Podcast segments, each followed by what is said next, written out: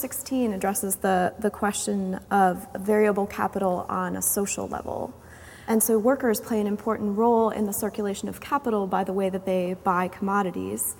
And yet, uh, capitalists have an interest in keeping workers poor um, and therefore um, keeping the price of labor as low as possible in the production process. And yet, this creates this contradiction when workers are poor, they're limited in their capacity to buy commodities. And so I'm curious about this um, seeming irrationality within the capitalist system or this contradiction um, and how it plays out in the creation of effective demand and how you see that as part of the potential for ongoing crisis formation.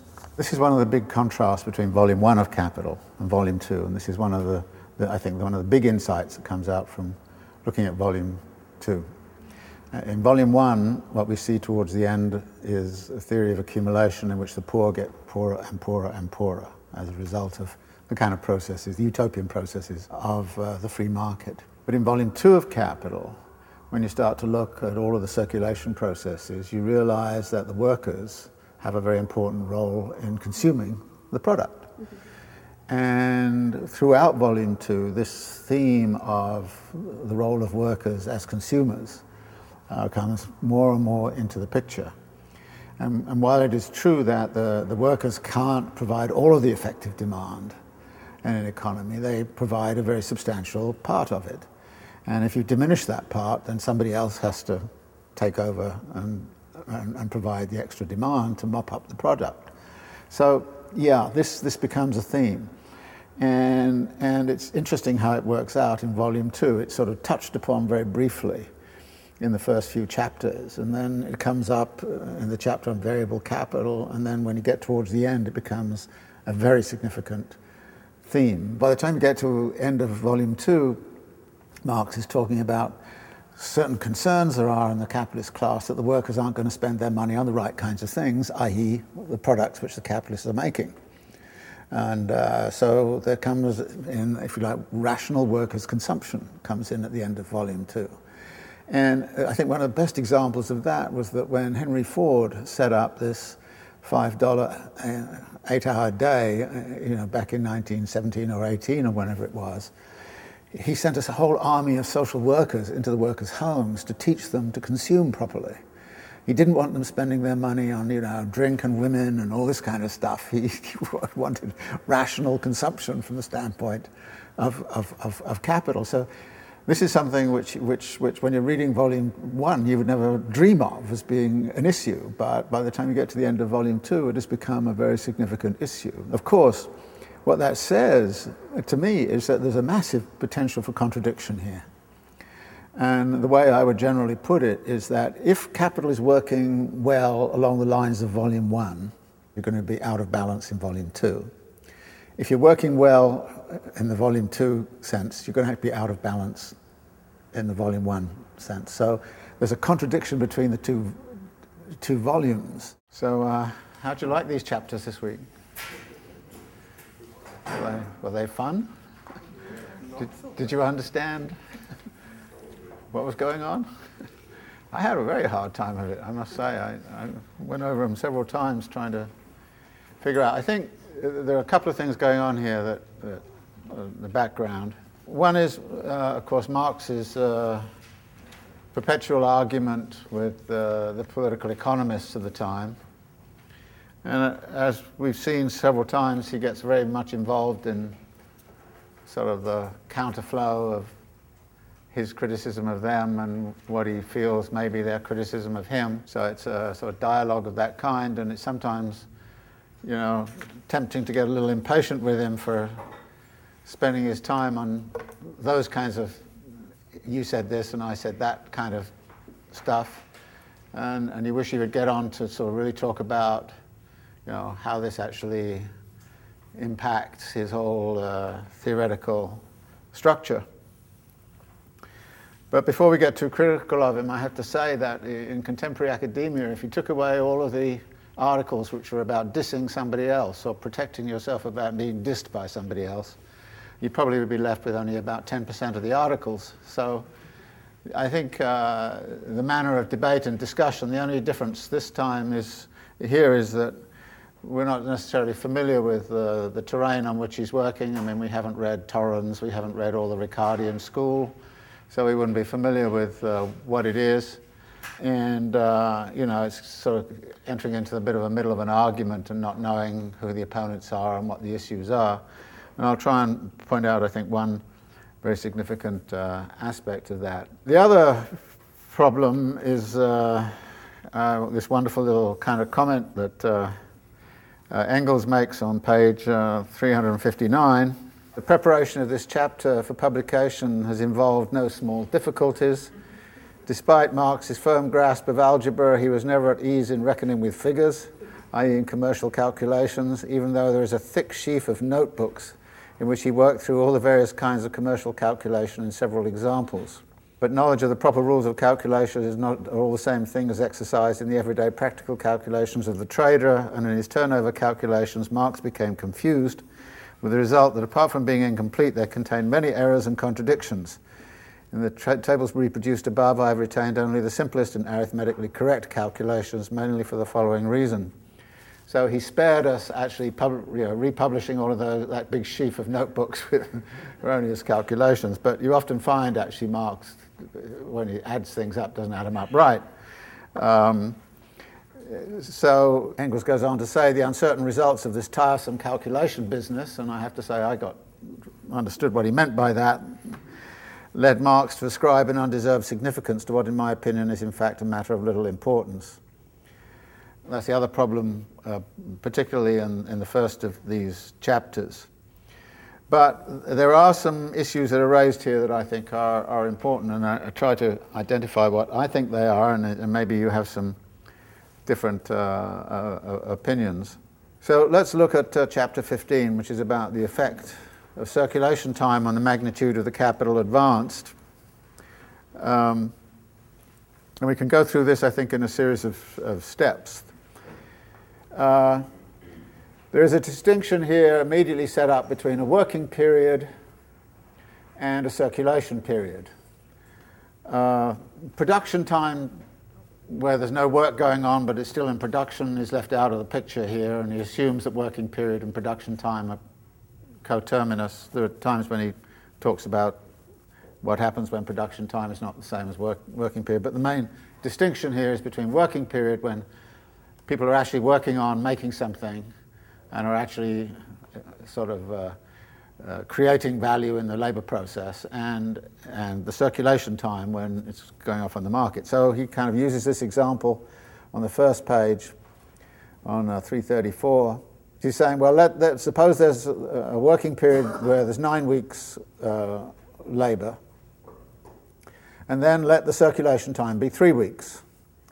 The total turnover period is then 12 weeks. After nine weeks have elapsed, elapsed, the productive capital advanced is transformed into commodity capital, but it now has to spend three weeks in the circulation period. Thus, the new cycle of production can begin again only at the start of the 13th week, and production is at a standstill for three weeks, or a quarter of the total circulation period. Now, one of the theses that then comes uh, very important here is uh, the idea of the continuity of, uh, of, of, capital. And if you go to 356, Marx says, continuity is itself a productive force of labor. Very important kind of statement at the, at the, towards the bottom there. And this continuity, therefore, has to be maintained at all costs. Any break in the continuity, and that has been an argument right from the very beginning of Volume 2, that any break in the continuity is, is a loss of capital, and that therefore you cannot afford it. So the continuity is significant. But what you've immediately got here uh, in uh, this first part of chapter 15 is this idea that there is going to be a loss because there's three weeks where you can't produce because you've got to wait for your money to come back.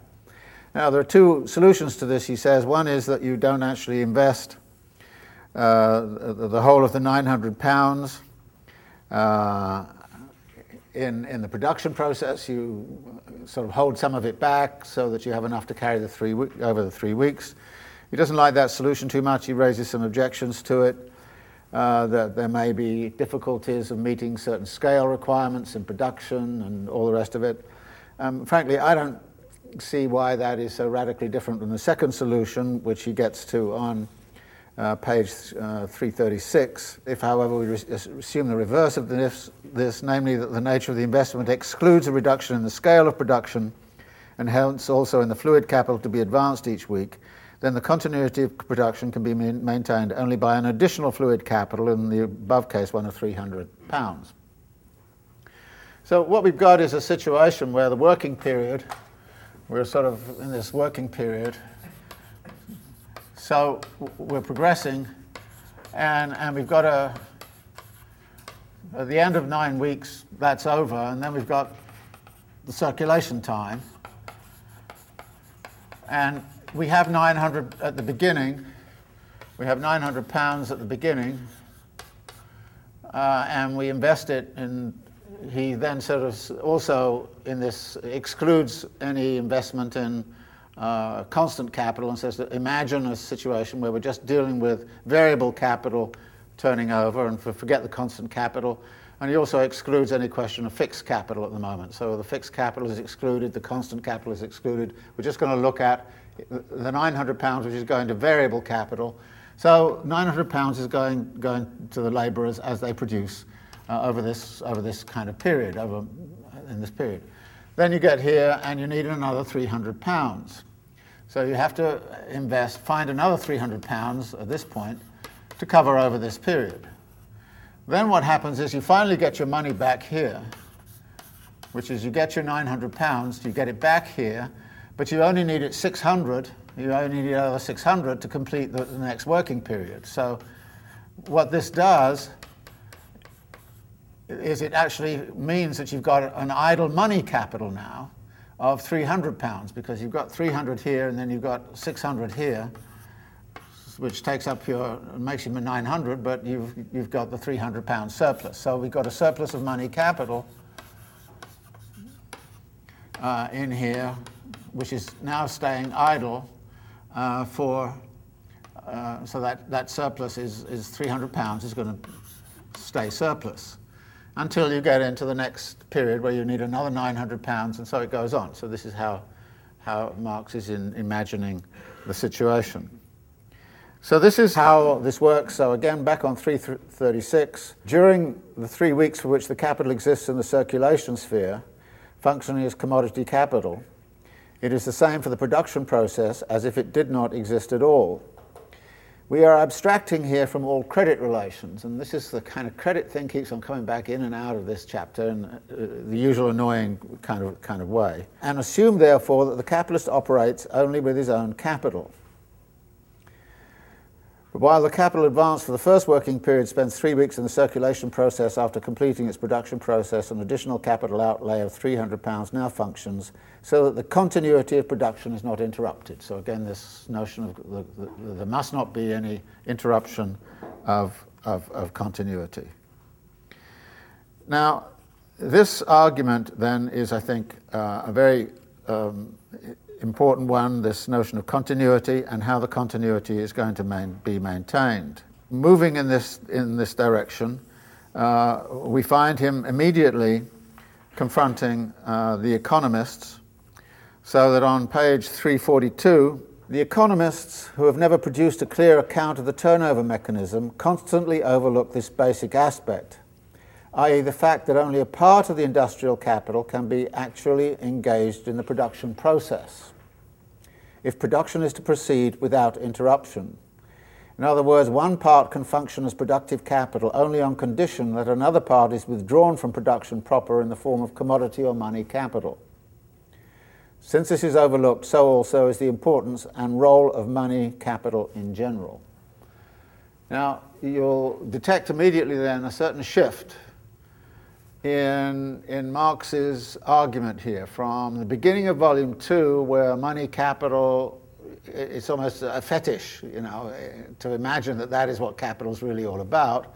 But here he's kind of coming back to saying, well, actually, the money capital now looks different uh, because it's through having surplus money capital available that you can actually assure the continuity of, the, the production process. Um, what this then leads him to is, um, and I have to jump all over the place, is that in this continuity, there is what he calls a setting free of a certain amount of capital, i.e., this capital is set free. It, it, has to be there in relationship to the production process, but it is, it, is, it is not engaged in the production process. And this is the, one of the main themes. Uh, and again, go back to 356. Sorry to jump around, but I think you have to do this. He says, if we now look more closely at the capital that is set free or in actual fact suspended, it is clear that a significant part of this must always possess the form of money capital. And then on 357, this money capital, towards the bottom of 357, that is set free simply by the mechanism of the turnover movement, together with the money capital set free by the successive reflux of the fixed capital and that needed for variable capital in every labour process, must play a significant role as soon as the credit system is developed and must also form one of the foundations for this. Now, I think this is an extremely, extremely important statement. Extremely important. Uh, because what Marx is, is saying here is not only that the credit has a significant role, but that actually this credit system becomes necessary that, that this is, if you like, by looking at the turnover time, and we've seen this before in fixed capital, right? And he mentions fixed capital here also. That because of the differential turnover times and the need for continuity, and because of the complexities that arrive of fixed capital, particularly of long, of long standing, you need the credit system. If, you didn't, if a credit system did not exist, then it would have to be created. Now, Marx's argument in Volume 3 on the credit system, as you remember, is the credit system existed in various forms, usury and all the rest of it existed. But then it got disciplined to capital's purpose. But now you're seeing it from the other end. You're seeing what the disciplinary apparatus is about, what, what, what has to be done to the credit system, or how the credit system has to evolve in, in order to meet these demands which are arising out of uh, the, the, purely objective conditions of differential turnover times and, which, and, and, and, fixed, and the circulation of, of fixed capital in particular. So I, it, it, struck me that when he says that, that all of this must also form one of the foundations for the credit system, that this is, if you like, him kind of saying, well, you know. Now, obviously, this means that his exclusion, you remember, go back to the Grundrisse. I mean, his argument there was, well, interest is a particularity and therefore is outside of uh, the generality. But he says about consumption, and actually, if you go back and read those passages very carefully, he'll always have the, the caveat, except insofar as they enter back into production and are determinate inside of production. And what it seems to me you've got here is a kind of link passage, which kind of says the credit system is going to be determinate inside of the general laws of motion of capital. And it has to be because of this foundational connect- connection. So, in a way, what Marx is doing is not necessarily abandoning of the argument that's in there in the Grundrisse, but recognizing that there is a way in which the credit system gets internalized within the laws of motion of capital, and, and this is why. So, what in a way Volume 2 does, in, in general, I think, is to start to establish why it is that you cannot analyze the general laws of motion of capital without actually entering into uh, some detailed discussion of how the nature of the credit system is working. And as you will recall from the volume 3 stuff we read, when Marx talked about the functions of the credit system. The first two functions were it, it, it, deals with turnover time and it deals with fixed capital. Okay? And, and he doesn't then sort of take it much further, but you can, uh, those, those particular issues much further. But this is, so, so this is uh, where, I, where, I, where I think there's a certain connection uh, between volumes one and, and uh, between volume two and three. This then leads him a little bit further on, and, and this is where, where Engels comes, comes into the picture again. because Marx, in talking about this particular setting free, uh, Engels kind of says his examples, and this is this the uncertain results of the tiresome calculation about of the setting free. These examples have an undeserved significance in, in, in, to what, in my opinion, is in fact a matter of little importance, says Engels. But this does not actually deny the significance of the general no- notion of setting free. In other words, Marx's example uh, is um, problematic for a number of, number of reasons, which we'll, we'll, we'll get to in, in, in a minute. Um, but if you go to the end of, of what Engels says here on 360, he says the main thing in the text is the proof that a considerable part of industrial capital is always present in the money form, while a still more considerable part must assume this form from time to time. This proof is reinforced, if anything, by these additional remarks of mine. So Engels is not saying the general point is wrong. In fact, he's saying Marx is dead right about the general point, but his examples are not very, you know, not, not very significant ones.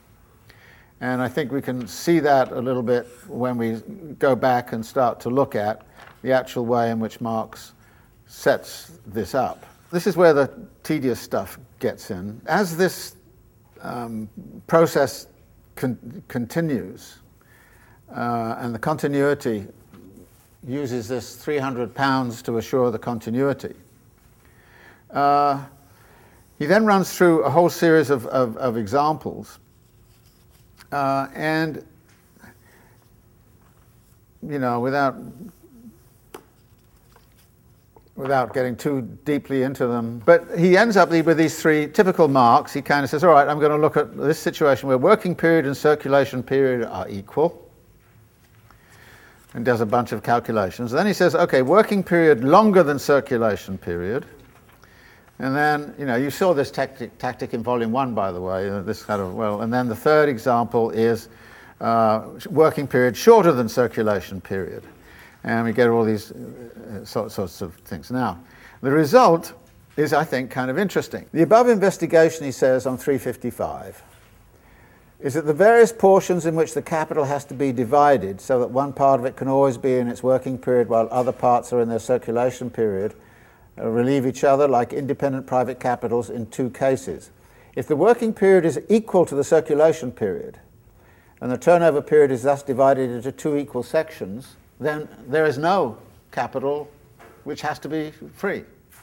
I mean, it, furthermore, if the circulation period is longer than the working period, but is a simple multiple of it, so that one circulation period equals n working periods, where n must be, the whole num- be a whole number, in these cases, no part of capital successively advanced is set free. So there are two cases which are, you know, pretty accidental, in which you don't get any capital being set free. You don't need to set it free. But his general conclusion uh, is at the bottom of um, 355 that in all the other instances, a very significant portion of the social circulating capital, which is turned over several times in the year, will thus periodically exist in the course of the annual turnover cycle in the form of capital set free. Now, this is the point where Engels didn't uh, uh, really like the argument uh, too, too much. Um, but then this question is well, why not start talking about the credit system? Which he did in 357 in that passage I earlier read. Uh, so that credit obviously is going to come in here. I mean, why do you, why do you need to just hang around with your 300 pounds in your pocket? Why don't you put it on the money market while it's out there and then bring it back in when you need it? You know, why, why, you know, why not do that? Uh, but Marx recognizes that that can happen uh, and recognizes uh, when, when you get into this that this could, of, of, course, this setting free could actually then affect the money market, which he then starts to talk about at the bottom of 357. He says uh, 600 pounds exists on the money market for one week and 300 pounds for four weeks instead of three. So, since this does not affect, he says, one single capitalist, remember the money market is the common capital of the class, so uh, there are therefore uh, situations in which there will be fluctuating flows into the money market depending upon who uh, needs what when and who has surpluses what when. And he then starts to talk about that on 358. Uh, and, um, and then he starts talking about the fact that uh, capitalists can borrow money. So on 358 towards the top there, capitalists who operate with borrowed capital will exert less demand on the money market, which relieves it as much as does increased supply. Alternatively, the sums that have become superfluous for the turnover mechanism will eventually be def- definitively thrown out onto the money market. But then comes something else interesting. He talks about, well, what happens when there's a contraction of the circulation time? As a result, he says, of this contraction, from say three to two weeks, and hence of the turnover period from nine weeks to eight, one ninth of the total capital advance becomes superfluous.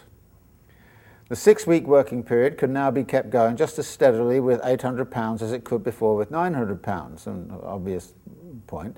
But then a little further on, we can see from this how a surfeit of money capital can arise. And not only in the sense that the supply of money capital is greater than the demand for it, the latter is never more than a relative surplus, which is found, for instance, in the depressed period that opens the new business cycle after the crisis is over. Because you remember in volume three, you get these things of uh, you know, a business cycle and surpluses of money capital. But in this instance, he says, it is rather in the sense that a definite part of the capital advanced is superfluous, superfluous for the overall process of social reproduction, which includes the circulation process, and is therefore precipitated out in the form of money capital.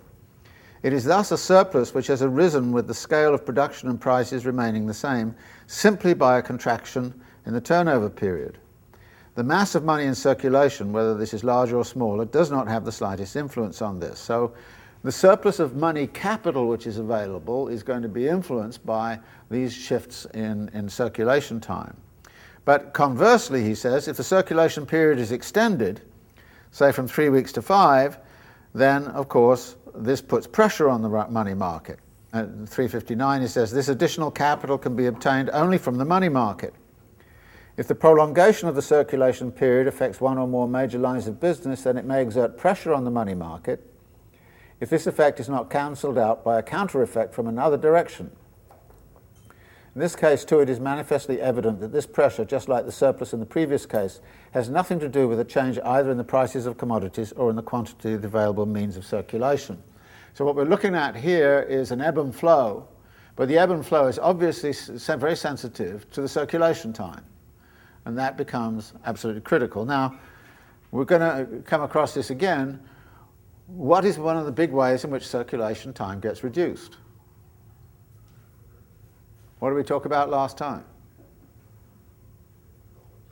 Hmm? Means of transportation. Means of transportation.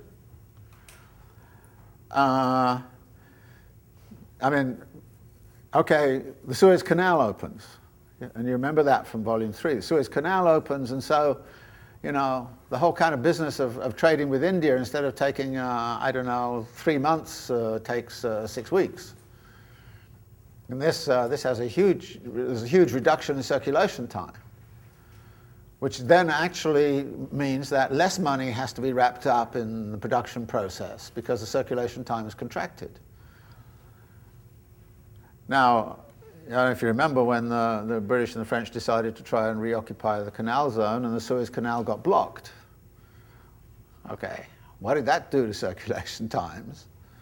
And what did that do actually to pressures on the money market because you needed more money to, to carry the fact that you still now had to go around the Cape of Good Hope instead of going through the Suez Canal. So you can think of something as simple as the Suez Canal and, and imagine you know, what would happen to global capital if you, if you block, simultaneously blocked the Suez Canal and the Panama Canal? I'm not saying you should, you know, in mm-hmm. case anybody. But the point, the point, the point here is that there are that, that you can see dramatic shifts in circulation times, and this is going to become also very important in in, in, in the next section uh, as well. But so this this this question of, of circulation times uh, in relationship to uh, production, uh, to, to, to, working time, starts to, to enter into the picture, and it's going to enter into the picture in a big way.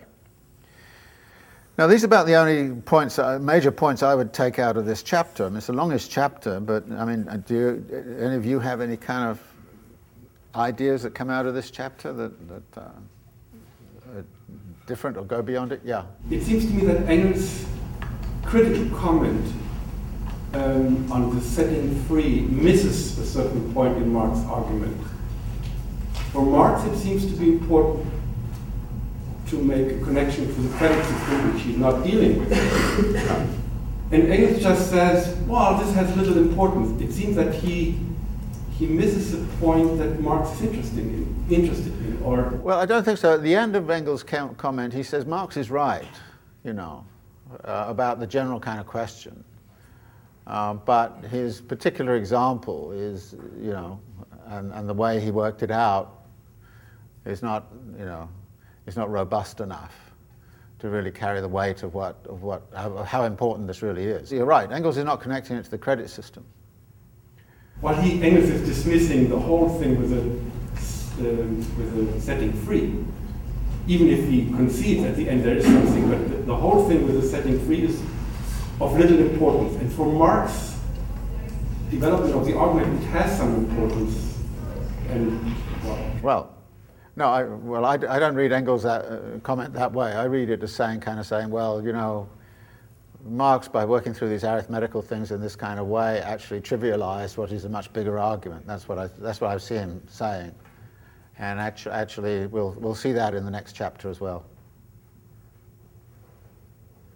Yeah it seems like okay, we have here's the productive capital, here's the financial capital, depending on the circulation time, you know, those, uh, sort of, but missing from this are commodity capital, right, where you have stocks, inventory, things like that, which I guess maybe where it was handled a little bit earlier, but it seems like that's been sort of abstracted out of this analysis here, or yeah. perhaps, you know, times of the working uh, period and, uh, yeah. and circulation time could also, then you're looking at inventory stocks, like, you know, we're talking about just in time, all this, right. all this sort of thing, sort of been abstracted here, and yeah. all we're looking at is yeah, Right. This is characteristic of volume two to abstract from all those things. I mean, obviously, if at this point the merchant capitalist comes in and says, all right, I'll discount your bill of exchange or I'll discount, I'll just take your commodity capital off your hand, merchant, when merchant capital comes in here and says, okay, I'll, I'll, I'll do this bit for you, then you don't have to lay out your extra 300 pounds. The merchant capitalist does that for you. So as soon as merchant capital intervenes, so again, the chapter on merchant's capital in volume three enters in at this point and says, well, you know, the producer capitalist is only interested in this, and as soon as he gets to this point, wants to sort of get rid of the commodity and the commodity capital, then and there, and then the merchant is bothering is bothering with that and doing what they can. So, but but in order to get that, in order um, you don't get the full 900. You get 900 minus whatever's discounted that you're going to pass over to the, the merchant capitalist. And let's suppose that's the 300. So the 300 goes there. But again, Marx's argument in merchant capital is that the merchant capitalist is, is, is efficiency and both is efficient, and, and they will get part of that 300 and, and, and they won't have to give up the whole 300 they'll give up you know maybe 200 and, and, and they'll you know so that, that's, so yeah, it's, it's abstracting, it's abstracting. I mean, the whole analysis is, very, is, is based on very abstract and, and, and, and you know, constant capital purchases. At some point, he kind of says, well, you can stagger them to on a just-in-time thing. You don't have to have them all at the same time. So it's a very, very, very highly simplified thing. And, and, and I think, you know, again, once, you, once, once you're familiar with the, what the merchant capitalist does and what the credit capitalist does, you can see, well, you know, a lot of this disappears when they get into the act. But you can understand, you can understand where, where, why they might get into the act and how they might get into the act, which is why I did like this one statement where he kind of says this is the foundation of a credit system. All right, the next section, the next chapter. So the variable circulating capital. Now, 900 pounds is given here to the labourers. So 900 pounds is going to labour over the course of the week, and they're getting 100 pounds a week. Uh, and, and so and they're getting on a weekly basis. So they're, they're, getting, they're getting their 900 pounds this way. Uh, in this direction, of course, we've, we've got the production of a surplus. So 900 pounds is simply variable capital. So there's a circulation process of variable capital. You, then, then you've got the 900 pounds and you can start again and, uh, employing labor. okay? And again, you're going to produce uh, a, a, surplus. So what Marx then looks at and wants to look at here is this circulation process uh, of, of, of labor. And, and uh, it gets a little frustrating because he concentrates on bits of it that uh, don't excite me as much, and the really interesting stuff is all deal, dealt with in the sort of capsule kind of commentaries at the end. So the variable circulating capital, he says on 369, expended in the course of production can serve again in the circulation process only to the extent that the product in which its value is reproduced is sold, transformed from commodity capital into money capital, so that it can be laid out anew in payment for labour power. So we've got to deal with the circulation side of it. So on 370, he says, For the question that we have to deal with now, we must go one step further and treat the variable part of the circulating capital as if it alone formed the circulating capital. In other words, we shall disregard here the constant circulating capital that turns over together with the variable capital. So again, you eliminate that. So he gives the example on page 371. If a variable capital of 500 pounds produces 500 pounds, then 5,000 produces a surplus value of, wonderfully, 10 times 500, which is 5,000. His mathematics is correct for once. The variable capital advanced, however, is 500 pounds. And this then introduces a new category. The ratio of the total surplus value annually produced to the value of the variable capital advance we call the annual rate of surplus value. In the present case, this is 5,000 over 500, which is 1,000%. Okay, that's case one. And so, top of 372, he says a variable capital of 500 pounds which turns over 10 times in the year, producing an annual surplus value of £5,000, its annual rate of surplus value thus being 1,000%, we shall call capital A. Let us now suppose that another variable capital B of £5,000 is advanced for a whole year, here for 50 weeks. Guess everybody has two weeks' holiday in Marx's calculations. In any one week, the variable capital of £100 that is applied produces a surplus value of £100, which is exactly the same as, as capital A. So in 50 weeks, the capital of 50 times 100 produces 5,000, produces a surplus value of 5,000. Here, the surplus value produced during the year divided by the variable capital advanced is 100%, whereas for capital A, it was 1,000%. So the annual rate of surplus value is going to look very different depending upon the number of turnovers there are in a year. 500 pounds turning over 10 times can produce the same mass of surplus value as 5,000 pounds, uh, which is turned over only once. And when you calculate the rate of surplus value, not on a sort of a daily basis or a weekly basis or, or whatever, you see that there's radically different surplus values.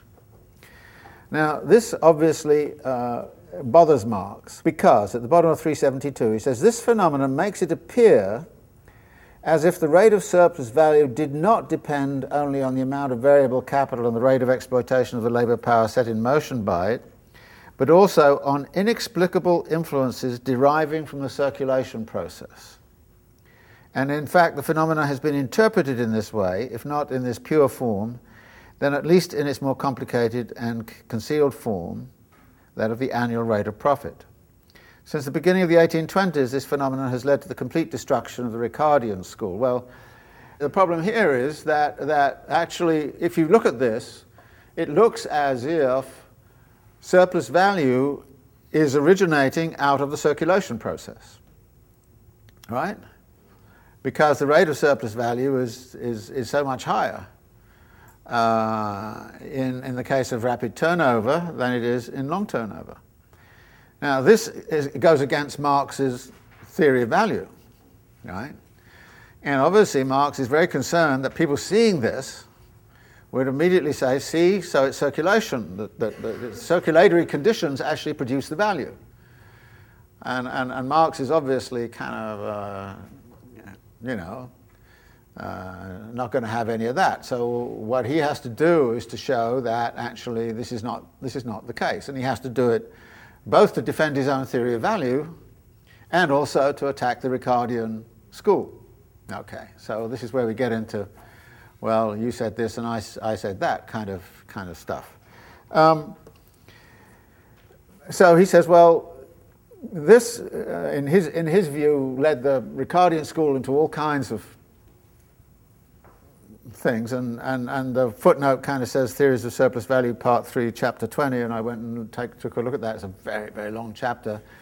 But the interesting thing was I couldn't see anything in there, at least uh, at a quick sum, of, of, about turnover time as being, being significant. Um, certainly, Marx is, is thoroughly critiquing the, the, the Ricardi, all the Ricardians in, in this chapter, and, and, and I think the chapter is called The Destruction of the Ricardian School, you know, but it doesn't, it, it, occurs for all kinds of other reasons other than the ones that he's going to uh, explicate here. This strangeness immediately disappears if we really do place capitals A and B in exactly the same conditions and do not just appear to do so. Um, and then he, towards the bottom of the page, he says, It is only the capital actually operating in the labour process which creates surplus value, and to which all the laws given for surplus value apply, including the law that, with a given rate of surplus value, the mass of surplus value is given by the relative magnitude of the variable capital. And this then leads him on 374 to make, again, a very important uh, distinction says, okay, let us now return to our original examples. In both cases, A and B, equal variable capitals, £100 per week, are applied each week of the year. The variable capitals that are applied and actually function in the labour process are therefore the same. But the variable, variable capitals advanced are quite unequal. Big distinction being made here between variable capital applied and variable capital, capital advanced. Uh, and he's kind of going to say, uh, at uh, the bottom of 374, he explicates this more directly. The variable capital advanced functions as variable capital only to the extent that it is actually applied, and during the time for which it is applied, not during the time in which it remains advanced in reserve without being applied but all circumstances that differentiate the ratio between advanced and applied variable capital can be summed up in the difference in turnover periods, determined by a difference either in working periods or in circulation periods, or both.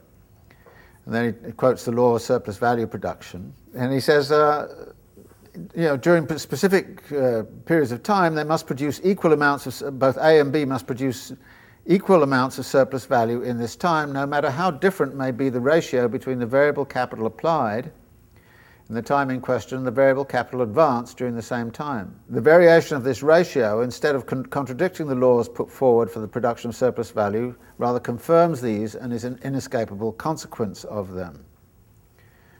So he's reconciled, if you like, the fact that there is indeed a major distinction in the rate of sur- annual rate of surplus value between which is affected by uh, this, uh, uh, affected by turnover time, but that you can actually simply uh, reduce it back to something that is entirely predictable given how Marx sets out the law of surplus value. The difficulty, of course, is why not? Why, why if, if the turnover time is one year, do you have to have the £5,000 advanced at the beginning of the year?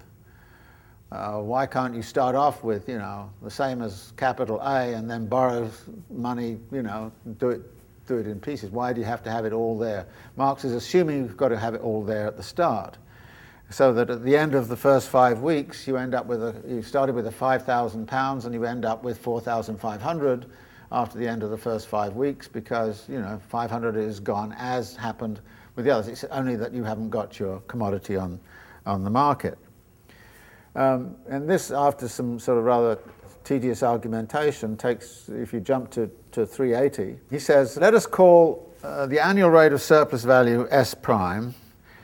The real rate of surplus value is little s prime, i.e., what happens on a daily or, or weekly basis the variable capital advance V and the number of turnovers N, and then he does one of his little kind of da da da, ends up with the obvious thing that the annual rate of surplus value is always S times N, i.e., the rate of surplus value multiplied by the number of turnovers. So this is how he is generally reconciling the two arguments, which is not a very sort of complicated uh, kind of argument.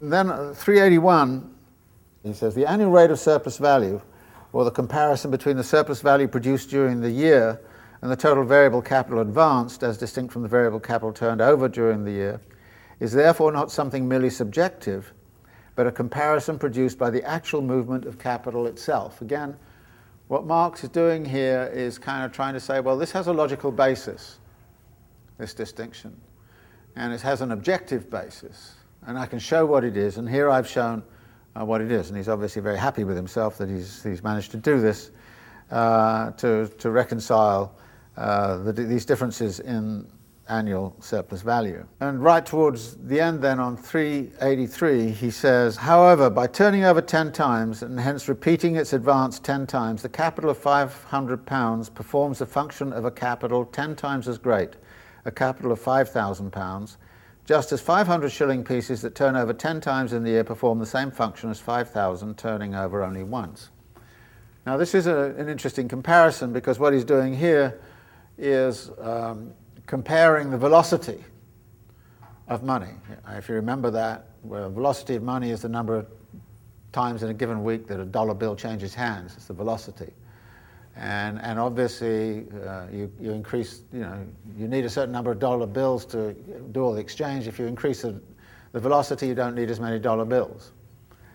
And he's saying this is an analogous situation uh, to that. The velocity of money is, is analogous to what happens here. Now, this, however, um, is where I had very much wished that he had spent a little time talking about the significance of all of this for his own theorizing. In volume three of Capital, Marx tends to ignore the whole kind of question of turnover.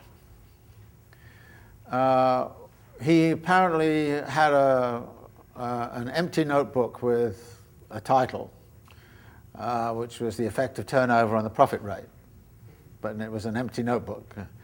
So what Engels did was to write a chapter in volume three about the effect of turnover time on profit rates.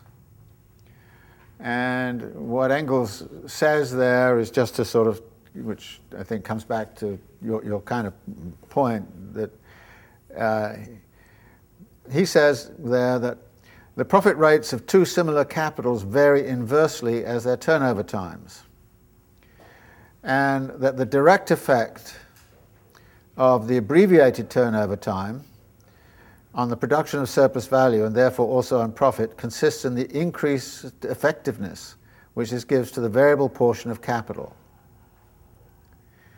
Now, that, of course, is what Marx is, is, is, is talking about here. But there are some very far reaching implications for Marx's own argument. As you, as you know, M- Marx in Volume 3 uh, argued very strongly for the idea there is a law or a tendency for the rate of profit to fall. But what we see here is the fact that the, the annual, there's a big kind of question how is the profit rate calculated? Is the profit rate for the capitalist uh, the ratio between surplus value earned in a year and capital advanced, or is it capital applied? And I think the answer is for the capitalist, it's, it's, it's capital advanced. You know, it's what you have to advance in order to gain your profit. And clearly, if that is the case, and then the profit rate is calculated in terms of surplus value in relationship to uh, capital applied versus or capital advanced, then you get rather different kinds of measures. But I don't see how you could realistically uh, expect the capitalist to do it on the basis of capital applied. They're going to do it on the basis of capital advanced. So if we take that, then you would see that this ratio between surplus value produced in, on an annual basis and capital advanced is highly sensitive uh, to turnover times. And it's sensitive in two direct dimensions and one, a third indirect dimension. First, this reduction, reduction of circulation time relative to working period right, immediately has an impact uh, on capital advanced. In other words, you needed, you needed this, you needed a total of 1,200 to get you to here, capital advanced. If you cut this back, then you only need uh, 1,100. If you cut it back to there, you only need 900. So reductions in circulation period immediately raise the profit rate. Okay? Other things being equal, you know, which they never are, but you know, it, but the argument would have to be that a reduction of the ratio between circula- circulation time and working time raises the rate of profit. The second way in which the, the profit rate can be raised is a simple reduction in turnover time, full stop, which could be working period and circulation time, some combination of both. Now, last time we talked about the tendency to reduce working period, right, with the kind of Chinese building a hotel in, in 90 hours, you know. So a, a reduction of turnover of, of, of, working period and circulation time constant, or you can just say reduction of circulation time and, and, and working period reduces it. So any reduction in aggregate turnover time actually raises the profit rate. So in these two dimensions, you have the possibility of raising the rate of profit. Now, we've already uh, argued a little bit, or thought a little bit, about what it is that reduces circulation time. Well, it's revolutions in transport and communications. Now, Engels, in his chapter, talked dramatically about what he called the revolution in transport and communications in terms of their impacts upon on circulation time. The coming of the railroads and the coming uh, and, and steamship dramatically reduced circulation times. Now, it, it's very interesting. The, there's some calculations, I think, which have been laid out, which we will look at. We, we tend to think that things are speeding up right now, but back in the 19th century, the increases were phenomenal. For example, uh, just in terms of the spread of information, there's some calculations that kind of say the coming of the telegraph versus the post, you know, sending letters, increased the efficiency, if you like, of communications by 2,500 times. It was a huge increase. So the telegraph system versus, you know, postal service did that. If you took the contemporary situation and said, how far has the internet improved over, say, the fax? It's only five times. In other words, the revolution that we think we've been going through, and it's all very dramatic in terms of reduction of space and time, is nowhere close to what went on in the 19th century. Nowhere close. Nowhere close. And living through that, by the way, was really traumatic. I mean, there's a book I always like, you know, the sign people, which is called Schivelbusch, called The Railway Journey. So here's, if you like, I think one of the big uh, issues uh, of, of, of, of real, which is going to have a tremendous impact on rates of profit. Tremendous impact, particularly during those years. Less so now. I mean, that's the point I'm trying to make is that actually, you know, what happens with circulation times in particular. And what happens to turnover periods? I mean, there's more em- effort, I think, these days on working period than on circulation times. I think in the 19th century it was mainly circulation times. Working periods in production of housing didn't get revolutionized very much. They're the ones that are getting revolutionized now. Working periods are being reduced. But that's the second, if you like, of these direct forces. Now, the indirect way, which is actually not so indirect, is, of course, through the credit system and through merchant capital. Um, which uh, obviates the necessity to advance capital for the whole period.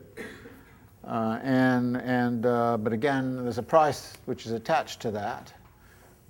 But you, again, go, go back to the argument of the former chapter, if this is all a necessary basis for the credit system, uh, then this has, I think, a big impact.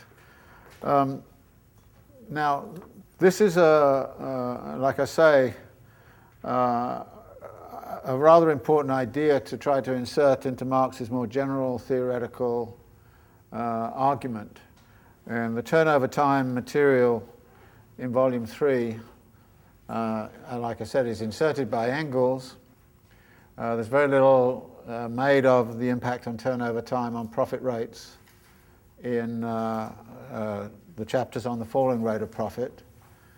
And it was seen to me that this would then have to be incorporated as one of the counteracting forces towards a tendency to rate of profit to fall.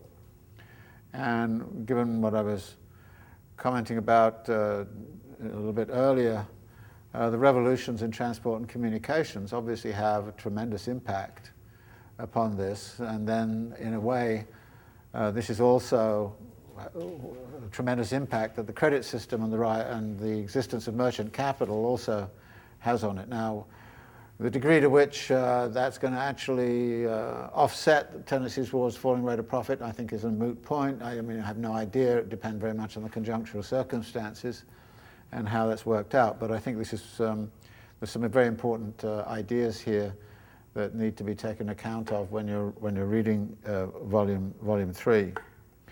Now, if we continue with this uh, chapter, there's some, there's some immediate um, issues uh, which is raised shortly after on page 384, um, which is a rather, rather tentative, but, and it was going to come back a big time towards the end. And that is about, all right, what, what are the workers doing? I mean, we mentioned that workers are being paid on a weekly basis, say, and they get their 900 pounds uh, over these nine weeks.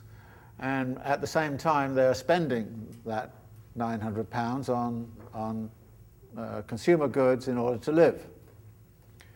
And, and uh, so Marx, at this point, uh, gets to uh, recognizing something which is going to become important, more important in the next in the coming chapters, which is the question of working class consumption. As he says at top of 385, this 500 pounds, originally part of the total capital advance, has ceased to be capital. Now this is important. It has been paid out in wages. The workers, for their part, paid out again in purchasing their means of subsistence and consumed means of subsistence to the value of 500 pounds. A mass of commodities amounting altogether to this value is thereby annihilated. That is, that it's consumed, it's disappeared. What the worker may save as money, etc., is also not capital. This mass of commodities is consumed unproductively as far as the worker is concerned, except in, so mu- in as much as he thereby maintains his labour power, which is an indispensable instrument for the capitalist in working condition. Now, this notion of unproductive. We've come across this several times. And it's a rather, you know, intuitively it's a rather uh, a kind of uh, awkward or, or, you know, inappropriate way to think about workers' consumption as being somehow unproductive. But you see Marx's point, as we mentioned in the stuff about fictitious capital, to the degree that the worker is not actually producing surplus value when they're eating and sleeping, it's unproductive as far as the capitalist is concerned. So your, your definition of productive is about is it producing surplus value? And if it's not producing surplus value, then it's not productive. That's in Marx's definition, you know. And, uh, and again, Marx tends to be uh, representing always the, the, the capitalist perspective. Uh, that they don't, you know, to them it's, it's, it, it's, waste of, it's wasted time, the fact that the worker's at home sleeping and all this kind of thing. The only good thing about it is the worker comes back the next day and is refreshed enough to be able to go back into the workplace. So the workers are, are consumers, uh, and the wage is in a particular kind of relationship. I mean, we've mentioned, you know, capital is always working on this MCM circuit but the workers are working on the, are, are operating in this CMC circuit that they get the consumer goods, they have labor power as a commodity to sell, they get the money, and they then use it uh, to buy the consumer goods. So they're in this kind of circulation process, uh, which is, I think, uh, completely different uh, from the MCM circuit, which is the, which is the, the capitalist circuit.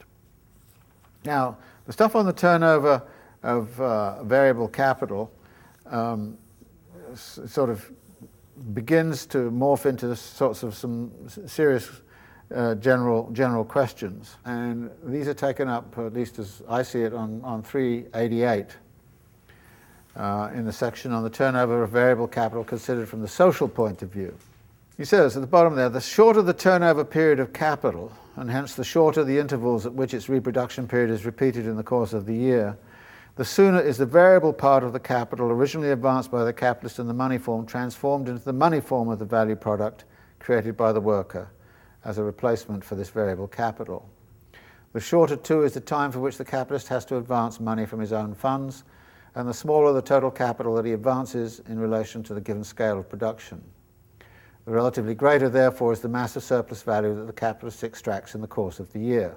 This is the case of, you know, capital A back in the beginning. And then a little bit further down, the preceding investigation has led us to the result that, according to the varying, mag- varying magnitudes of the turnover period, money capitals of very different scale have to be advanced in order to set in motion the same volume of productive circulating capital and the same amount of labour given the same level of exploitation of labour. When, however, you get to case B, uh, he takes it up at the bottom of the page, but since the money with which the workers employed by capital B pay for their means of subsistence and withdraw them from the market is not the money form of their own value product cast into the market in the course of the year, as is the case with workers employed by capital A, it follows that although they supply the seller of their means of subsistence with money, they do not supply any commodity, either means of production or means of subsistence which he could buy with the money provided, which is the position, however, with A. Hence, labour power, means of subsistence for this labour power, fixed capital in the forms of the means of labour applied under capital B, and production materials are all withdrawn from the market, and an equivalent in money is cast into the market to replace them with. But no product is cast into the market during the year in question to replace the material elements of productive capital withdrawn from it. So you see an imbalance. You know, capital is paying out over the year 100 pounds a week or something like that for the whole year. Workers are going into the market and demanding a, a product. But as, as far as the market is concerned, no product is coming from them. So this is again an imbalance. I mean, if you imagined a one a capitalist economy, uh, the workers would not have any, anything to spend their money on and they would all starve because there was not, I mean, we're assuming, of course, that somebody out there is producing things that they can consume. But the, the point here is that these are imbalances that arise because of the uh, turnover stuff. Uh, and, and these imbalances create all sorts of uh, uh, dis- potentialities for disruption, which then leads Marx into a rather astonishing kind of statement of the 390. If we were to consider a communist society, in place of a capitalist one, then money capital would immediately be done away with. And so too the disguises that transactions acquire through it. The matter would be simply reduced to the fact that the society must reckon in advance how much labour, means of production, and means of subsistence it can spend without dislocation on branches of industry which, like the building of railways, for instance, supply neither means of production nor means of subsistence, nor any kind of useful effect for a long period, a year or more, though they certainly do withdraw labour, means of production, and means of subsistence from the total annual product. This is sort of, uh, you know, kind of saying, well, you'd need something like, uh, you know, Soviet-style five-year plans. Uh, you need to sort of work this, this, this all out. Um, and Marx obviously has the idea that the, there would be a way in which you could calculate all of these requirements and you wouldn't need uh, these fluctuating money markets and all the rest of it uh, to, to, to operate. And he then goes on to say, in capitalist society, on the other hand, where any kind of social rationality asserts itself only post festum, after the feast, as it says, major disturbances can and must occur constantly. On the one hand, there is pressure on the money market, while conversely, the absence of this pressure itself calls into being a mass of such undertakings and therefore the precise circumstances that later provoke a pressure on the money market. And then the next section, he says the other side of the coin is pressure on society's available productive capital. Since elements of productive capital are constantly being withdrawn from the market, and all that is put into the market is an equivalent in money, the effective demand rises without this in itself providing any element of supply. Hence, prices rise both for the means of subsistence and for the material elements of production. During this time, too, there are regular business swindles and great transfers of capital. A band of speculators, contractors, engineers, lawyers, etc., enrich themselves. These exert a strong consumer demand on the market, and wages rise as well. As far as foodstuffs are concerned, agriculture is given a boost by this process. But since these foodstuffs cannot be suddenly increased within the year, imports grow as well as the import of exotic foods, coffee, sugar, wine, etc., and objects of luxury. Hence, oversupply and speculation in this part of the import trade. So, what Marx is doing here is kind of suggesting that the, the, these business cycles and these speculative binges and so on have a lot to do with the way in which these uh, throwing money into the market with no, with no production and then withdrawing money from the market uh, oh, precipitously, all of those things going on, you're likely to find uh, some of the um, you know, speculative efflorescence that you get in a, in a typical capitalist society. He goes on right at the bottom of 390 onwards. On the other hand, in those branches of industry in which production be increased more quickly, the price rise leads to sudden expansion, soon followed by collapse. The same effect occurs on the labour market, drawing great numbers of the latent relative surplus population and even workers already employed into the new lines of business. Undertakings of this kind, such as railways, generally withdraw from the labour market on a large scale a certain quantity of force, which can derive only from branches such as agriculture, etc., where only strong lads are needed.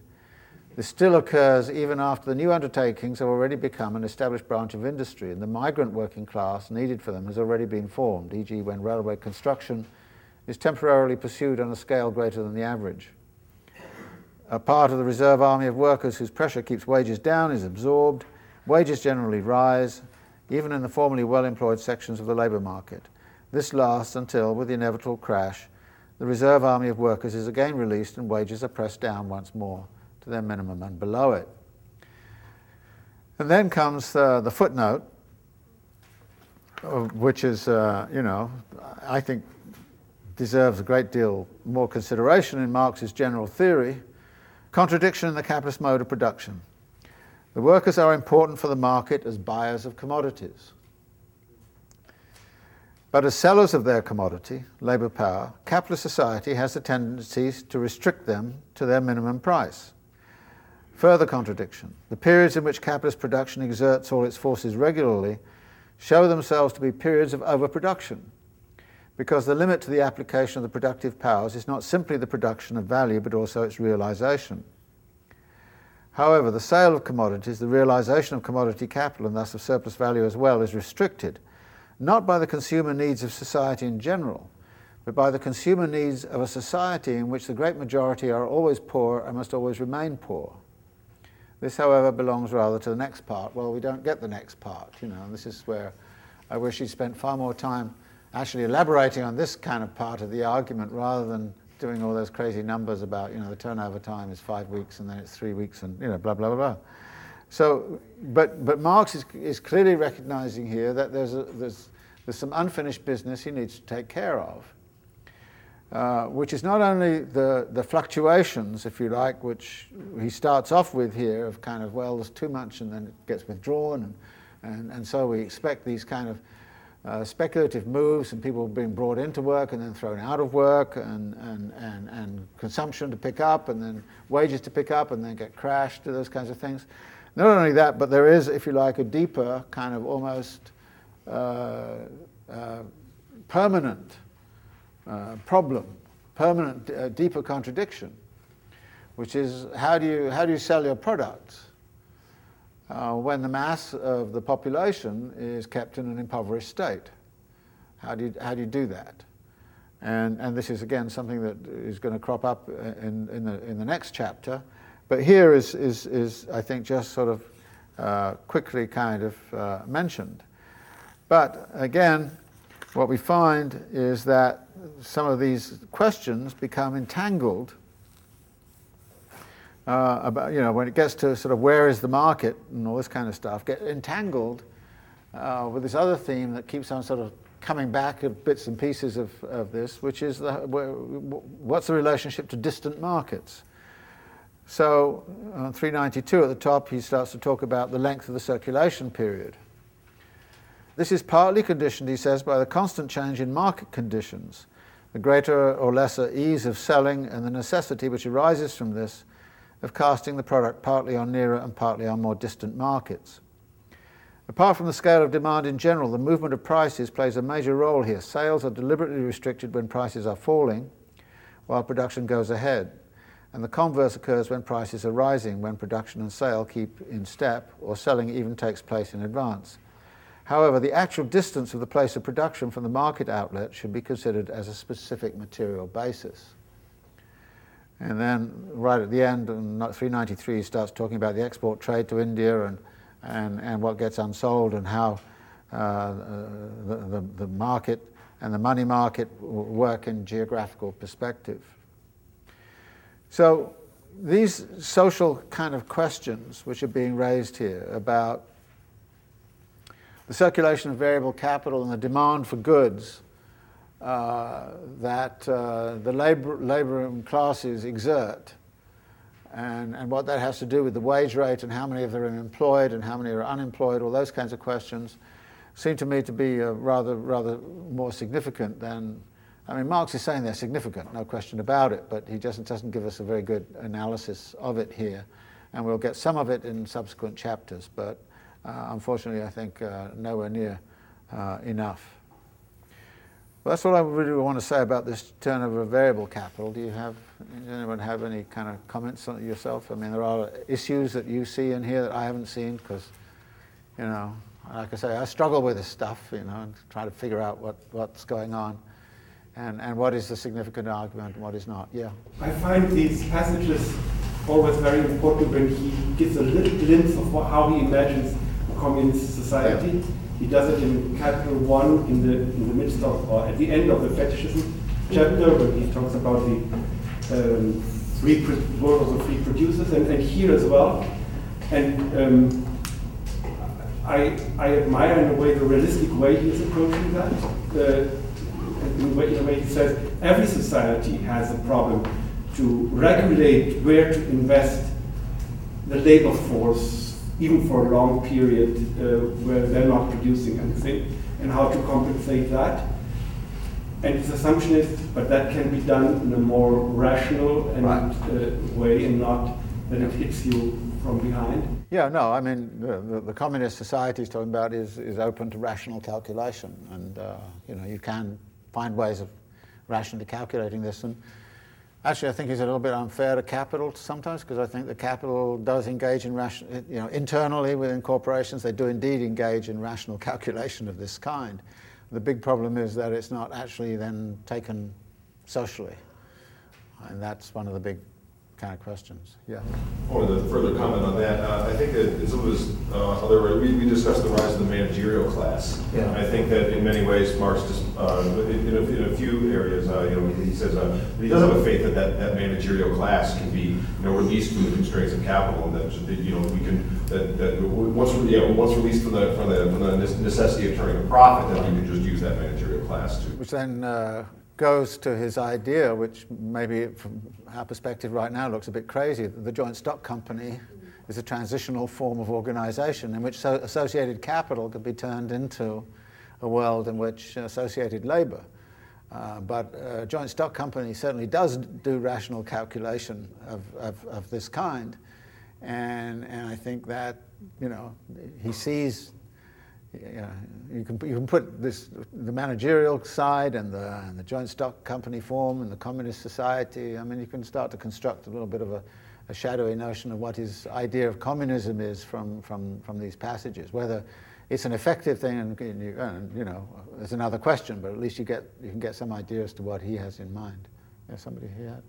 Yeah. Do you think that in addition to holding credit constant in this in this chapter, Marx is also holding educational workers constant and not mentioning it maybe at some points because I mean assuming that they're building a locomotive over nine weeks, right? There's you can't really like hire and fire people within fourth week if they have assumed skills in the process um, that that are contributing to them finishing up the product. Yeah, well, again, he, he tends to abstract from, you know, both potential disruptions in the workplace, but also kind of all those kinds of questions. Labor is really being treated here in a rather sort of homogeneous kind of way. And again, it comes back to the nature of the assumptions he's using and what I think he's really driving at, which is, you know, I mean, and of course the, the notion that you're in an economy where only variable capital circulates and there's no constant capital is crazy, you know, but, but you can see why he, he makes that as abstraction. So um, I don't know, do people find the level of abstraction very troubling? I mean, Marx is full of you know, levels of abstraction, which are kind of way up there. But on the other hand, what's interesting is how you can start with the power of abstraction, as he says, you know, as a scientist, I don't have the ability to engage in controlled experiments. I have to use the power of abstraction all of the time to, to, try to uncover what some of the basic relations are. But I think uh, this is one of the difficulties. I, I, often find myself having to repeat, so I may as well repeat it here, which is that the statements which occur at any part of Capital, Volume 1, Volume 2, Volume 3, are always contingent on all of those aspects that are held constant and are being abstracted from. So when he says this must happen, it's this must happen if all of these conditions uh, obtained. People love to criticize Marx, and they take one of these statements and kind of say, oh, he predicted so and so and so and so. Well, obviously it didn't happen, but actually, when you go and look at what he was doing at the time, he'd abstracted from so many things. Well, obviously it wasn't going to happen, but what you see from the abstraction is that there is a problem here which otherwise doesn't get identified. And it seems to me you know, Marx's genius in lots of ways is to, is to be able to do that and to point to some of these kind of questions. And through those questions, I think enlighten us as to what kinds of processes uh, are we surrounded by? I mean, why certain things happen? I mean, Uh, when I first kind of read this uh, uh, many years ago, I, I, was kind of so struck by, by things like the whole acceleration of turnover times that's gone on in the history of capitalism. And where does that come from? And people kind of, uh, you know, the tendency elsewhere is to, is to treat it as natural. Well, well, human beings, of course we want to do that. Of course we want to speed up. And I'm thinking, we do? Uh, you know, lying in bed, I say, do? We do? Yeah, okay. and, and you kind of go, uh, but but here you see, here you see very clear. I mean, why I think is, is so so great about this, even though it's a, it's a uh, in many respects a total mess, is when you see what I think is clearly articulated here, which is the impact on the rate of profit of shrinking circulation times and shrinking working periods. And you kind of go, well, capitalists are after maximizing their rate of profit, so the whole history of capital is going to be about that. And it is. So, so we see why.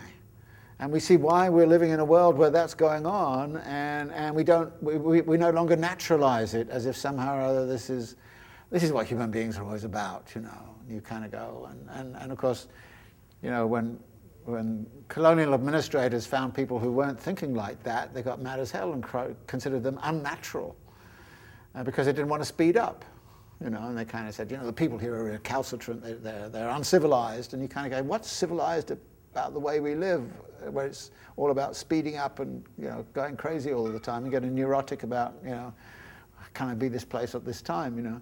So I think what's, what's good about it is, is, is precisely through these levels of abstraction, as you can see, certain principles which are, which are deeply embedded in a capitalist mode of production.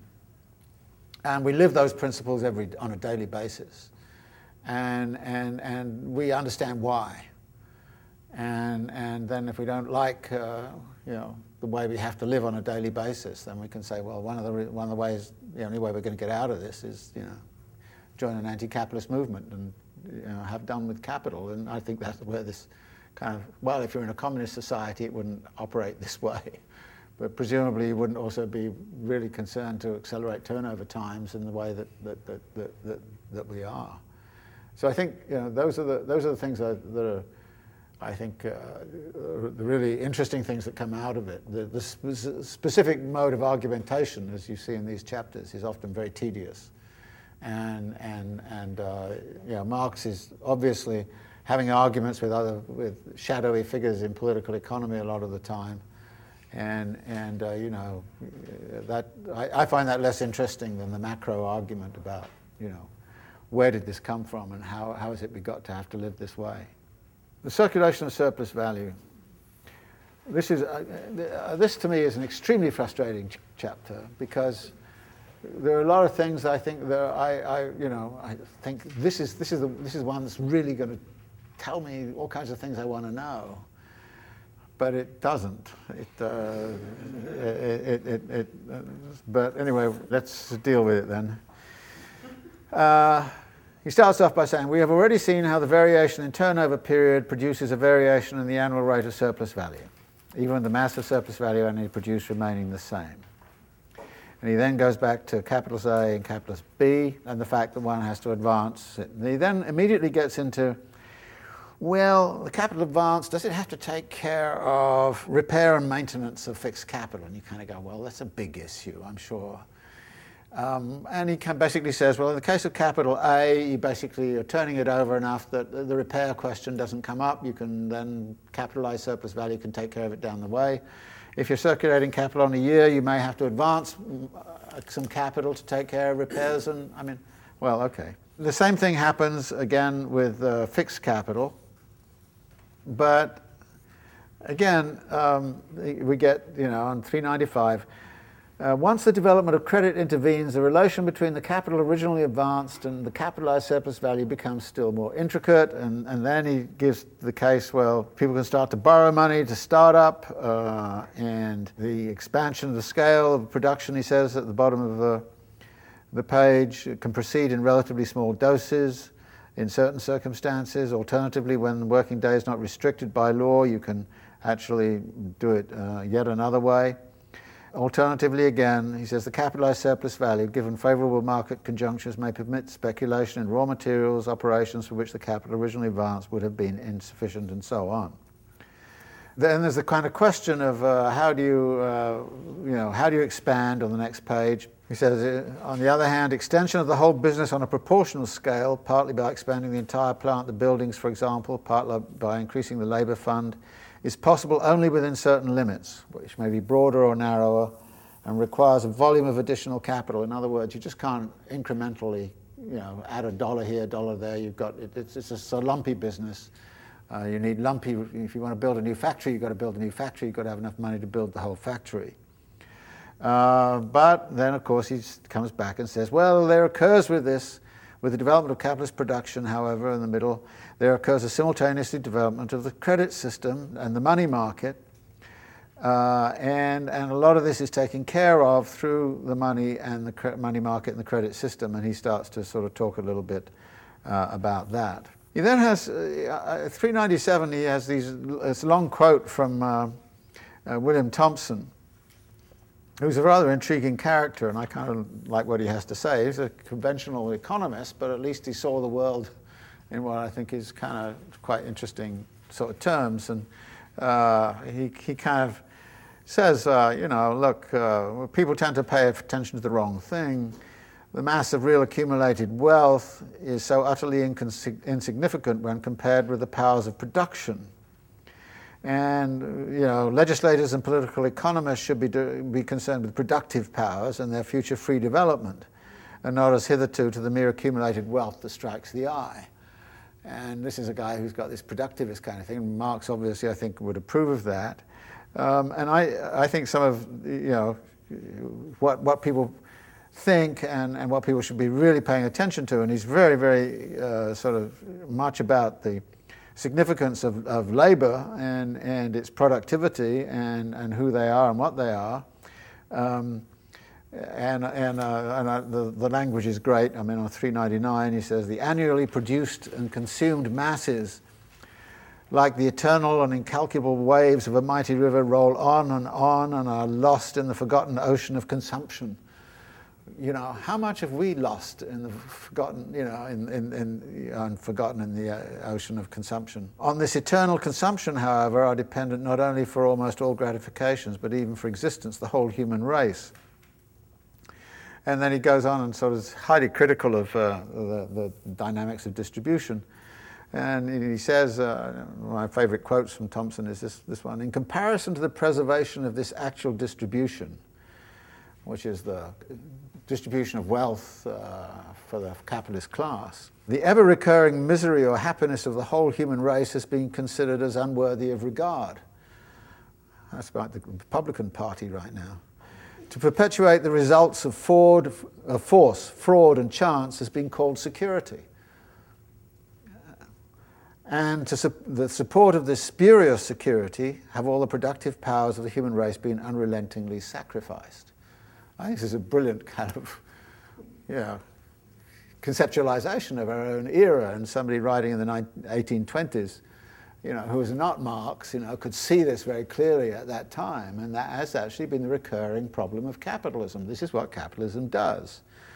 It, it, it imagines security comes from the accumulation of wealth. And you sacrifice everything and include, the, you know, the, the perpetuation of force, fraud, and chance. Uh, this, is, this is called security. And this is a spurious security. And, you know, so I, he's kind of interesting kind of, kind of guy. So then Marx does, well, all right, the circulation of surplus value, and two conditions, simple reproduction and then expanded reproduction. How does it work? Now, there's a recurrent theme in here, which is the question keeps on coming back. And 404, he kind of says, the question is not where does surplus value come from, but rather, where does the money come from which it is turned into? And again on the next page. But before the commodity capital is transformed back into productive capital or surplus value contained and it is spent, it must be turned into money. Where does the money for this come from? And then it says this seems difficult. Now, this then gets him into a lot of discussion in here on the role of the money producers, i.e., the gold producers. And you know, obviously they have some role in this, uh, that they actually are, are making money by mining gold, and they're therefore contributing more money than they're taking out because they're, they're actually making money. I mean, they're, make, they're making the money form, the gold commodity. So they obviously have a, a, role in it, but, you know, and I understand why Marx is very, very concerned uh, to, to talk about it, given the, the, gold standard of the time and all, all the rest of it. So, but on the other hand, I don't think this is the real issue, and I don't think Marx is actually saying that this is the answer to the question. In the end, the money supply in itself is not actually going to answer the question where does the money come from? And part of the reason for that is that, that if you need more money to circulate commodities and you haven't got enough gold around, you simply create bills of exchange and all the rest of it. And you, again, the credit system comes in, and or you accelerate the turnover time of, of money, the velocity of money, or something of that kind. There are many ways in which money can accommodate to, you know, so it's not a, it's not a physical problem that there's not enough notes around or not enough gold around, and even if there is not enough gold around, there are other ways to actually accommodate the circulation. So it's not an, an issue of the money supply per se. And, and uh, so, from the standpoint of uh, the money supply, he says on sort of 407, the standpoint of money supply, the problem itself, he says, does not exist. However, there does exist, from the standpoint of capitalist production, the semblance of a special problem. For here it is the capitalist, the man who casts the money into circulation, who appears as the point of departure. Now, in effect, what we're arguing here is that where is the effective demand going to come from at the end of this production process? So we, have got a, a, production process. And what Marx is, is suggesting is the following that you, you start off with, with 900 pounds, uh, say, and, and at the end of the day, you've paid labour 900 so this 900 comes back in, and that is a, a demand for goods, all right? Now, at the end of here, you've also, so this is the variable capital, which is going to be recycled back into to the next phase. Okay? So we, have got to this point. This is the 900 uh, pounds of, variable capital, which then, then goes back in and goes back out here to labour again, and you keep on going. So the 900 pounds just keeps on going. This is simple reproduction. The big question is, what about the 900 pounds or $900 of, sur- of surplus value? Who's going to buy that? Right? Where does the money come from? Well, you know, Marx's argument is that actually the point here is that the capitalist has to live.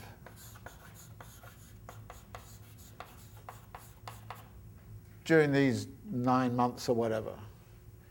And the capitalist has to live and the capitalist has to consume.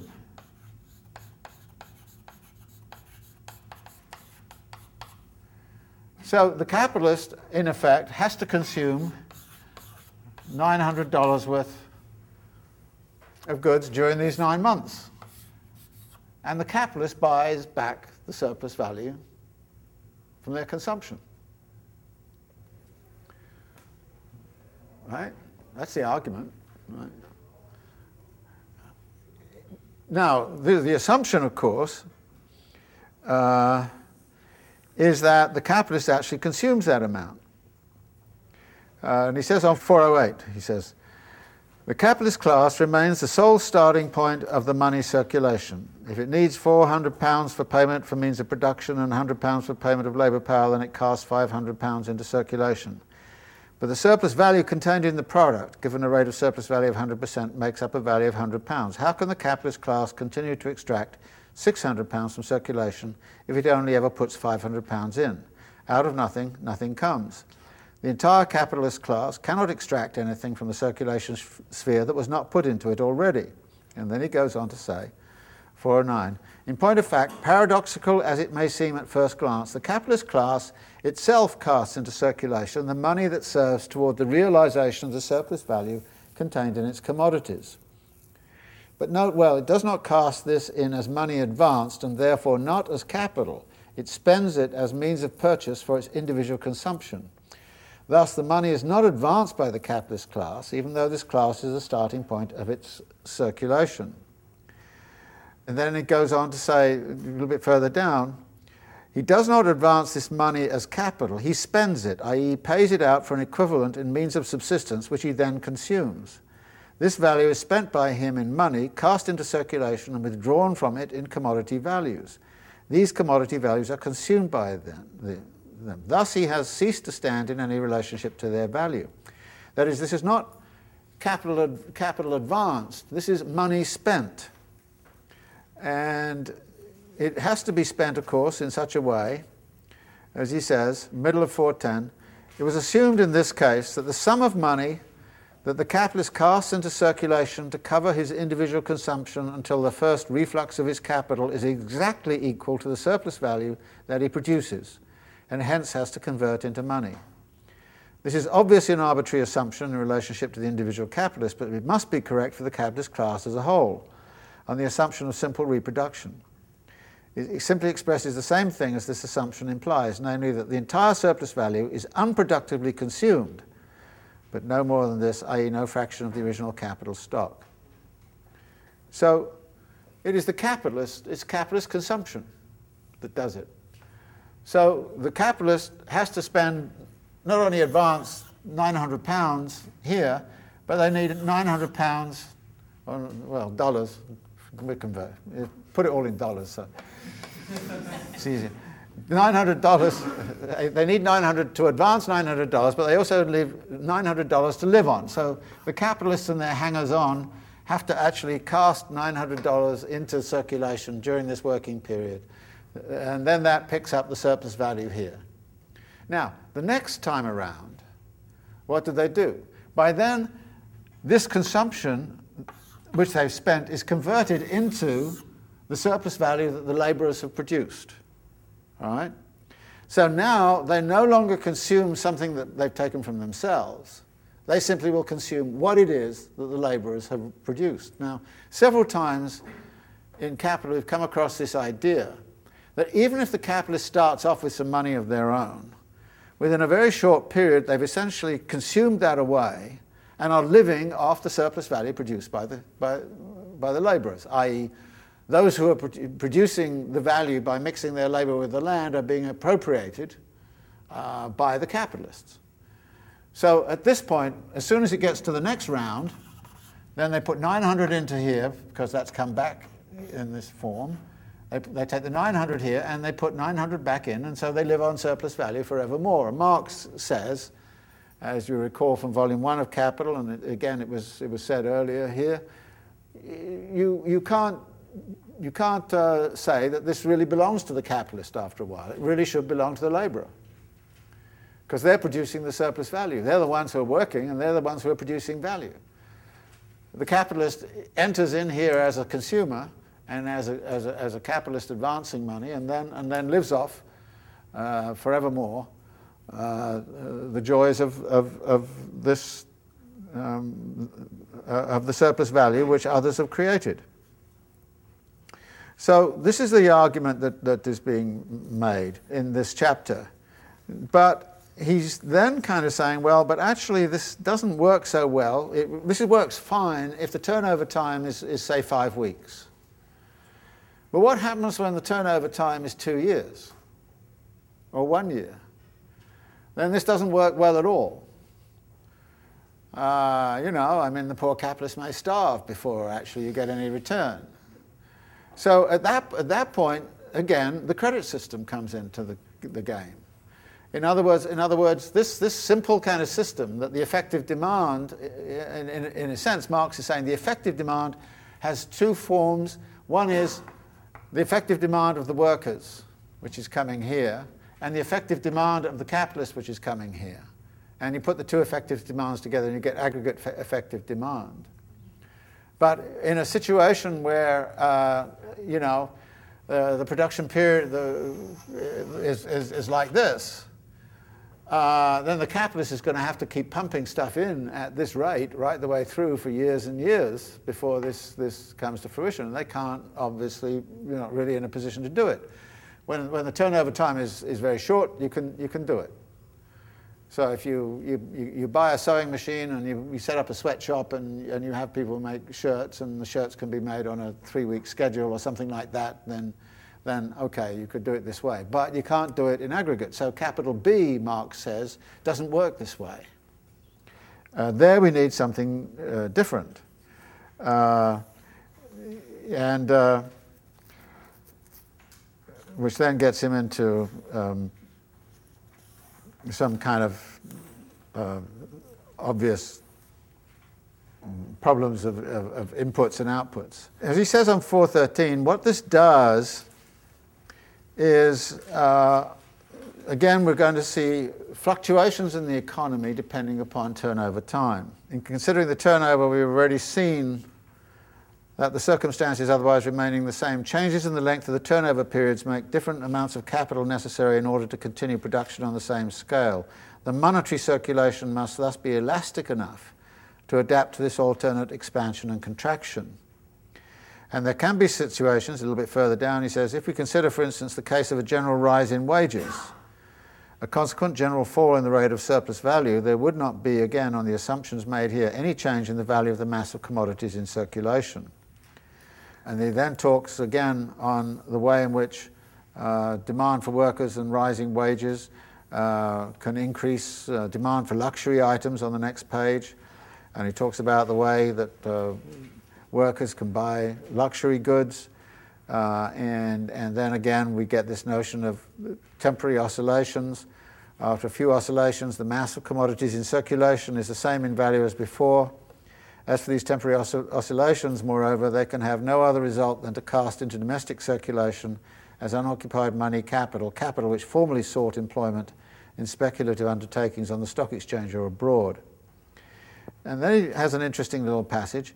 The reply to the second conception is this if, there, if it were within the capacity of the capitalist producers to increase the prices of their commodities at will, then they could and would do so even without any rise in wages nor would wages rise with a fall in commodity prices.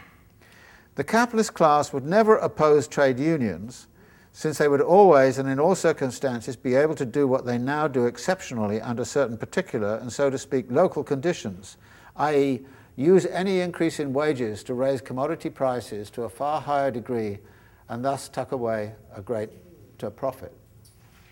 Guess what happened in this country between 1945 and 1970s? That's exactly what happened. Unions were tolerated, wages could rise, because capitalists could use that as excuse to raise prices and make an extra profit. Now, what that led into, of course, was inflation. And gradually the uh, inflation got greater and greater until you had the inflation crisis of the 1970s. But for 20 years, actually, this was tolerated. And it was tolerated largely under condition of monopoly control and monopoly capital. That is, monopoly capital can do this kind of thing because monopoly capital can raise prices. Nobody's going to do it. And, and, you know, the Detroit at that time was essentially, there was no competition with, with the big three. The big three engaged in what is called kind of price leadership and following games. That is, there was no active collusion. They just sort of simply saw, you know, Ford raised its prices, and so GM raised its prices, and, and they, then they kept on raising prices and, and they gave concessions to workers, and they tolerated trade unions, and they didn't want to smash the unions, and they're perfectly happy. And in fact, this era of the 1945 70 was uh, the, the era of very strong growth in the United States. It also happens to be an era, uh, very interestingly, when uh, the top tax rate started at 92% and never fell below 70%. So anybody who tells you that high tax rates you know, destroy prospects for growth. Just say, well, what about 1945 to you know, 19, late 1960s? Uh, you had the best growth, consistent, persistent growth performance in the US economy that's ever been. Workers were much better off, those that were employed. I mean, the problem was it was badly distributed within the working class, and you had racially excluded minorities and you know all the rest of it. But and, were, and trade unions were tolerated and and there was a you know uh, there was games played between corporations and they you know they do all these things. So, but it was kind of interesting. Marx kind of said they can only do this exceptionally, but it, was, but in, in, terms of U.S. history, this was an exceptional period, for all sorts of reasons, and and and uh, it, it's kind of very interesting that Marx has a description of, of how that could work in, in exceptional circumstances. Section 2 on accumulation and expanded reproduction says, well, what happens uh, when we start looking at this as an expanding system? And again, Marx typically spends a lot more time talking about you know, simple reproduction than he ever does about expanded reproduction, and we're going to find that in the segments that, that, that come. And he starts off this by saying, as far as the additional money capital is concerned, that required for the function of the increased productive capital, this is supplied by the portion of realized surplus value that is cast into circulation by the capitalist as money capital instead of as the money form of revenue. In other words, uh, instead of the capitalist spending all the whole 900 on, on consumption, they have to maybe dedicate half, half of it to the expansion of the system. So you get a division of the 900, uh, 450 is, is going as revenues, i.e., capitalist consumption, and, and the other 450 is going to, uh, is going to expanded, expanding reproduction. Now, we've already argued that actually the expansion is going to be lumpy and jumpy, right? Because, you know, like I say, a factory, you need to you know, have enough money. So again, uh, the credit system becomes absolutely crucial uh, to much of this. And then he kind of says, well, where does, where does this uh, expansion come from? And again, the credit system comes in uh, on, on 420 and then goes out because we assume on 421 that the credit system does not exist. But then in 422, he uh, uh, comes back to how he sees it. He says, but difficulties start to arise when we assume not partial accumulation of money capital, but general accumulation within the capitalist class. Outside this class on our assumption, that of the universal and exclusive domination of capitalist production, there is no other class except the working class. The total purchases of the working class are equal to the sum of their wages. This money flows back to the latter through the sale of their product to the working class. That, flows back to the capitalist class. Their variable capital, therefore, thereby receives its money form. So he's really talking about this circulation process of CMC that I mentioned earlier. Apart from the case, he says towards the bottom, in which all, this all round monetary accumulation simply expresses the division in whatever proportions between the various individual capitalists of the additional precious metal which has been brought in, how else is the entire capitalist class to accumulate money? They would all have to have sold a part of their product without buying again.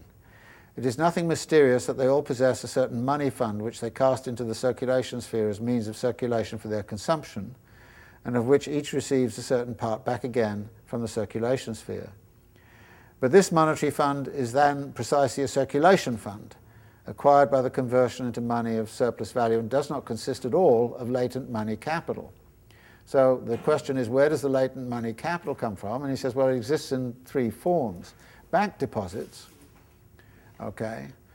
Government papers, that is, uh, you know, treasury debt and all the rest of it, but simply, you know, or shares. And he kind of says, in all these cases, there is no storage of money, and what appears on the one hand as a storage of money capital appears on the other hand as a continuous real expenditure of money. There's no storage of money capital there because these are all claims on future production.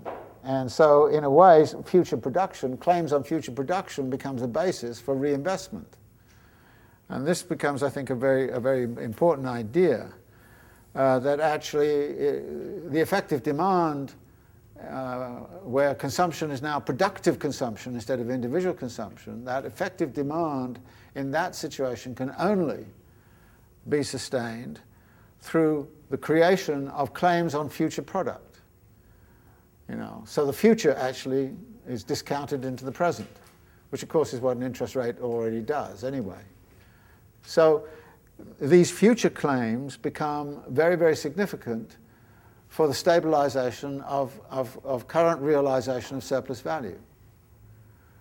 Because if the, if, the, if the capitalists are no longer consuming 900, all 900, they're only going to consume 450 and, and, and use 450 in some way, then this 450 is going in, is, is a claim on future output right? This 450 is a claim on, the, on, on the, what's going to come back here. And if the capitalist does not, can't live and needs 900 to live on, how else are they going to get that 450? Well, they're going to have to go to the bank or they're going to have to go somewhere else, which is issuing claims on future, future output. So this, if you like, becomes the secret of this. So this is very tangentially sort of presented, and I have to say I don't find it very satisfactory, but it is uh, but it's, I think, a very Im- important idea that the capitalists are the initial source of the consumption, particularly in simple reproduction. When you get an expanded reproduction, the, the, you get into these complicated kind of questions of claims on future output and claims on future production, which is, I think, a very uh, important, very general result, uh, which, you know, is, is, significant, I think, for the way in which we interpret Marx's general argument, and we'll get back to that uh, other time. But I want you to get through uh, that. We're coming to part uh, uh, three, which is very, very significant. And I'd like you to get uh, a little bit into chapter 20, uh, which is a very, very long chapter. Uh, and and I'd like you, to, like you to get to page 487. That is the first four sections of chapter 20. Um, the former presentations of the subject, not so interesting in lots of ways, uh, but read lightly through that, but take great care in reading. Uh, maybe you can go a little bit further. Um, I would, yeah, why don't, why don't we uh, go a little bit, a little bit further into the simple reproduction stuff uh, to 497. Okay? And we'll spend most of the time talking about the, what's called the reproduction schemas. These are very important, and, and uh, most people, I think, would regard this part of volume two as being Marx's most creative contribution to economic theory in general. And, and so uh, we need to take, we take a couple of weeks on, on this stuff. But again, reproduction is, simple reproduction is dealt with at great length, expanded reproduction, uh, not at all. Okay, so we'll see you in, in two weeks. Thank you.